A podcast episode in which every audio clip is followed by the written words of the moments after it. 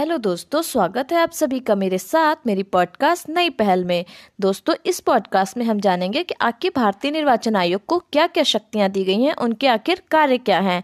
तो जैसा कि हमने अनुच्छेद 324 एक में पढ़ा था कि संसद, राज्य विधानमंडल, राष्ट्रपति व उपराष्ट्रपति के निर्वाचन हेतु भारतीय निर्वाचन आयोग को समय सारणी और तिथि निर्धारित करना रहता है।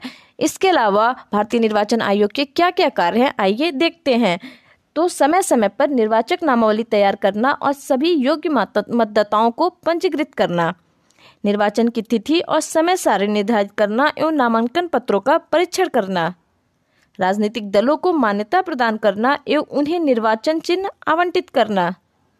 राजनीतिक दलों को मान्यता प्रदान करने और चुनाव चिन्ह देने के मामले में हुए विवाद के समाधान के लिए न्यायालय की तरह काम करना।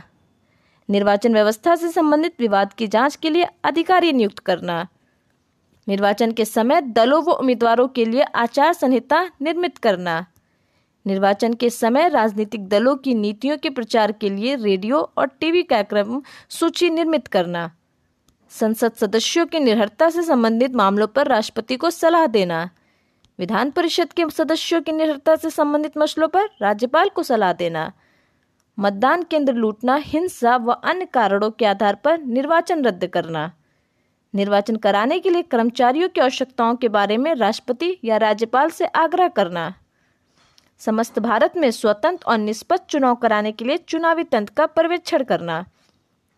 राष्ट्रपति को सलाह देना कि राष्ट्रपति शासन वाले राज्य में एक वर्ष समाप्त होने के पश्चात निर्वाचन कराया जाए या नहीं।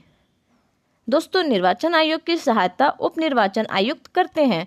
वे सिविल सेवा से लिए जाते हैं और आयोग द्वारा उन्हें कार्यकाल व्यवस्था के आधार पर लिया जाता है। तो दोस्तों, मिलते हैं अगली पॉडकास्ट में। तब तक के लिए धन्यवाद।